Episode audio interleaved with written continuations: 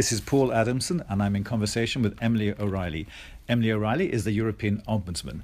First things first, Emily. Um, maybe a lot of people actually do not know uh, what the Ombudsman does and who she is. So, could you please, in a few words, explain as a start off what your job actually is all about? Okay. Well, I was previously National Ombudsman in Ireland, which meant that I took uh, complaints against the administration, the various government departments, the health service, and all of that.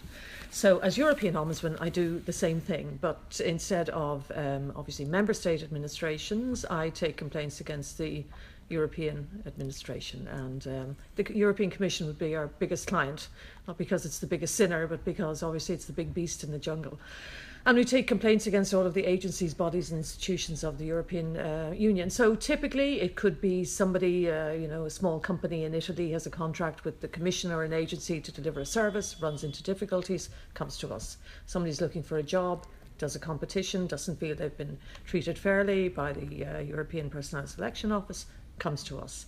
Somebody is complaining that um, the Commission isn't properly dealing with an infringement complaint, they come to us. Somebody's looking for records from the Commission or an agency, they don't get them, they come to us. So a lot of it, uh, obviously, the member state ombudsman really deal with the bread and butter stuff of people's lives, you know, health, social protection, um, all of that, and they are um, uh, member state competences. So it tends to be, even though the nature of the job in terms of how I investigate and my powers of investigation and so on, it's the, the, the type of complaint is what differentiates it. So a lot of it is about transparency, ethics, conflicts of interest, that sort of thing. Okay, well, I'm sure we'll cover a lot of those issues uh, during the course of this, this podcast, Emily, but I see a lot in your literature use of the word maladministration. Now, that's a word you don't hear that often in normal parlance, but is that basically a euphemism for poor administration, almost, or, or even incompetence, or is it more serious? You're actually also suggesting or looking into potential corruption as well.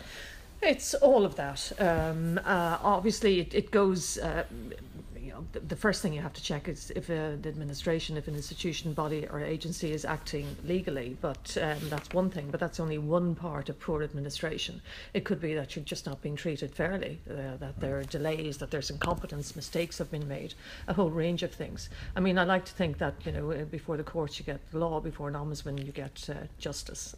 Right. Okay. Well, I you use the word transparency. I mean, um, I'm I'm interested in that, that concept because there's a common view, you know, outside Brussels that Brussels is a rather opaque decision-making uh, community where things deals are struck behind closed doors and you know in smoke-filled rooms. That's, that's how the cliche goes. But uh, how concerned are you about transparency? Maybe it's another way of asking the question: How much success have you had in in promoting more transparency? Well, I think there are two things in relation to how people look at, at Brussels. I mean, as, as we know, there's, there's an awful lot of just ignorance, a lack of knowledge about how, how Brussels works. And that's sometimes because people aren't interested, sometimes because they find it boring, because of the way sometimes the, the EU very often communicates itself. And I think when people find something difficult to understand, they um, they move away from it and they don't want to know, and sometimes they can feel even even hostile towards it. So, but in relation to the transparency of the institutions, I think it's it's it's it's vitally important, um, and I think never more so now when the EU is beset by all the crises that we all know about, and I think people are becoming uh, more demanding of the institutions to be more uh, transparent. We have had a lot of success. I mean, the recommendations that I make, nobody has to accept them, uh, but in fact, 90% of the, between 85 90% of the recommendations that I make are accepted. Now, I, I found my work easier in a sense under this particular commission because they held up uh, transparency. Uh, uh, as a mark uh, of their of their administration, of what they wanted it to be, and of what they wanted it to be judged by. So that makes it easier for me when I go to them and say, "You'd be delighted to hear that I can help you in your efforts to become more transparent. Here's a recommendation in relation to the release of a record or something like that." Okay. Well, the risk of being slightly provocative. I mean, you could argue up to a point. Well, some people could argue up to a point that transparency is a motherhood and apple pie. How can you possibly be against transparency? It's self-evidently a, a good thing. Having said that, do you think there are situations, circumstances in which uh, one cannot always always expect full transparency, and it's unrealistic uh, to even pursue it? Well, of course. I mean, transparency isn't just about you know letting information out. It's also about appropriately keeping information back. I mean, there has to be the space for what they call um, the deliberative process. I mean, obviously deals have to be done, and sometimes they're sensitive. I suppose, particularly at council level, when you've got 28 member states uh, shortly to be 27, uh, trying to uh, uh trying to uh, make a deal, and then they're having to deal with the Parliament, and then they're having to deal with the Commission, and so on.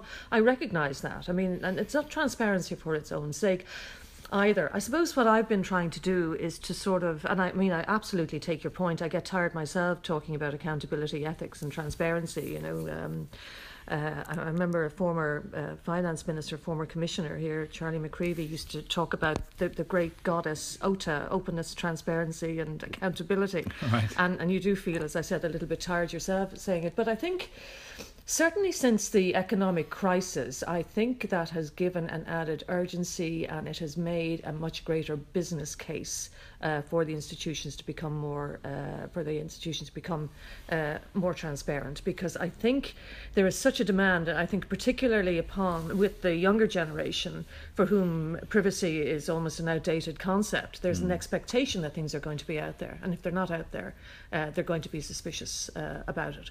And also, I think that because of the crisis of trust that we all hear about, in which the Edelman uh, survey the most recent Edelman survey showed uh, really shocking levels of decline in, in trust. In, in, trust, exactly. And I mean, they made the point that you know a, a well-functioning democracy now that that trust is is vital, if not the most vital element in relation to whether a well, they didn't say it quite like this: democracy lives or dies. But certainly, right. um, it is seen increasingly as something that um, in which there is a huge self-interest from corporations and institutions, be they public or private, uh, to um, to to increase uh, uh, among their clients or their citizens or whatever. And if they don't do that, uh, then the further erosion in trust is going to lead to the further political splintering that we see, mm. the rise in populism, and all of that. What's changing now is that instead of being just this abstract jargon that only you know NGOs and people like myself care about, they're beginning to see that if they want to be successful and continue to uh, succeed in, in whatever their agenda is, they're going to have to build up trust, and by doing that, they're going to have to become more transparent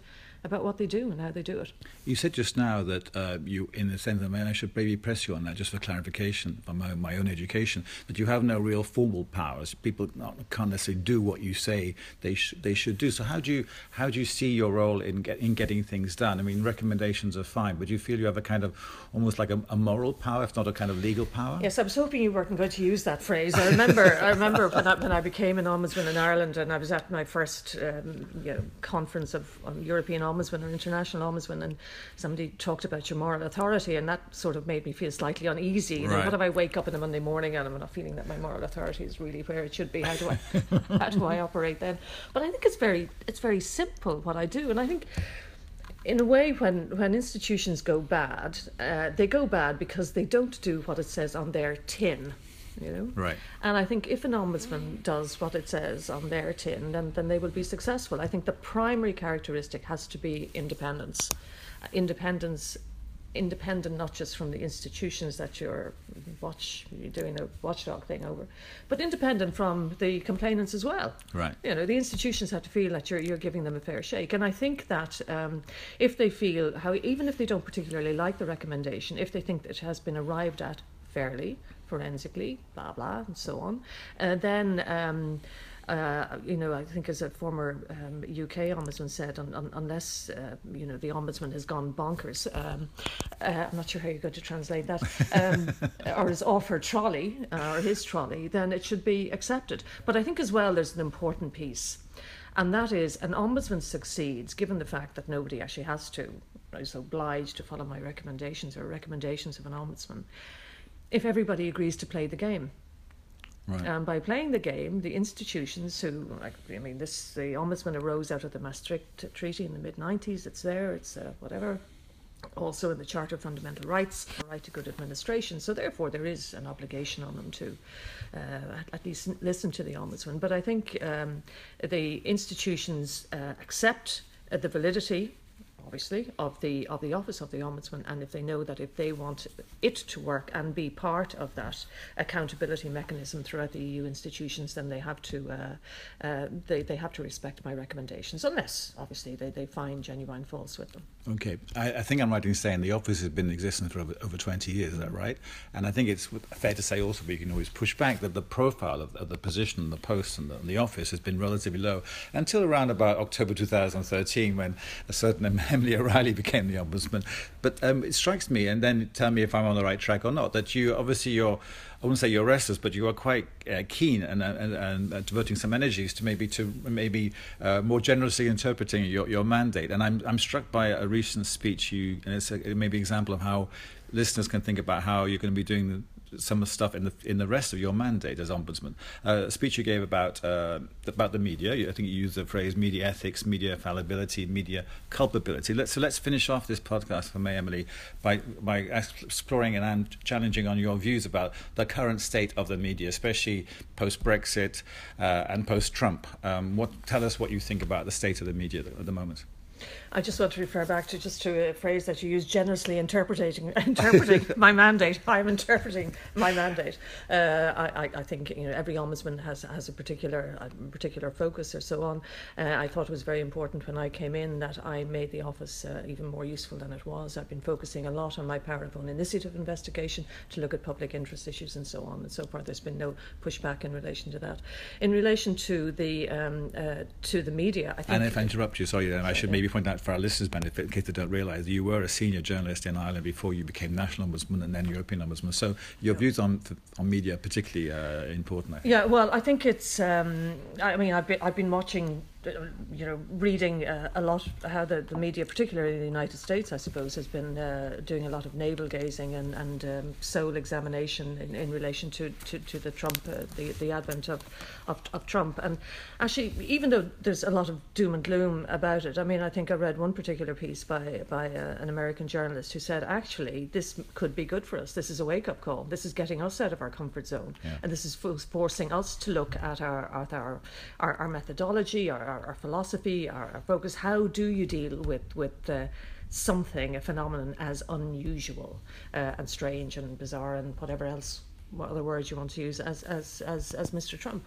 um, and I think this could be all of the, the, the agonising that has been going on for the last you know ten years with the rise of social media, um, you know the, the the rise of the informal media, the fact that everybody now with a smartphone essentially is, is a journalist. I think this is going to bring this crisis, if you like, is going to bring things to a head in the media, and I think it could potentially have a transformative effect on on, on media, and I think that that will be welcomed, and it'll be a, a fascinating journey for the next four years. Okay, and then finally, I mean, final question: Do you, do you see? Let's let's, let's and explore how this this galvanizing impact on, on the media will, will, will take place. I mean, let's make it. I promised myself I would not do this, but let's talk about Brexit in this post-Brexit world now, where obviously the campaign took, took the, the, the direction it took. The, the Remain camp obviously uh, accused the Leave camp of um, in, uh, indulging in rather more lies and falsehoods and alternative facts, maybe that new phrase, than the Remain camp did. But that's obviously an open discussion. But now, uh, going forward, I mean, do you see the media playing a, a, quite an important role in, in sort of holding the government to account, the UK government to account on how it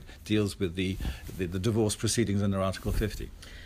Well, absolutely, and, and I, I, think what's what's slightly disturbing, both in, in parts of the, the, the, British media and also, well, I haven't noticed it as much in the U.S. media. It comes from other sources there. Is this a kind of a, a fear factor that's coming in, almost a, a sense of, of, of threat or, or, or, menace if, if you're not, you know, pr- you know, resolutely pro Brexit at some time. Somehow you're you're you're an enemy of, of, of, the nation. You're, you're you're a traitor. And I think it was interesting that that Theresa May, the Prime Minister, said uh, last week, almost warned people not to be be very careful about what they said in relation to the Brexit mm. negotiations, not to leak, not to whatever. And of course, there is an interest in any negotiations. The running commentary stuff, yeah. Yeah, but I mean, come on. I mean, the the the next two years are vital for the UK. Certainly, they're also vital for the EU and arguably the wider world. And I think we have I never like to say an absolute right, but I mean, citizens really need to know what's been done, what's going on, and I think the media have a very important role to play in that. But I see myself having, and my fellow information commissioners and ombudsmen uh, right across Europe is having a, a, particularly vital role in relation to that as well and, and making sure that those negotiations are as transparent as possible, which does not mean everything has to be out there, but there has to be a sufficiency of information so that people um, can evaluate for themselves what is being done in their names, a very important deal that is going to have a huge impact on all of our lives. Well, we have to leave it there. Emily O'Reilly, thank you very much for your time. Thank you, Paul.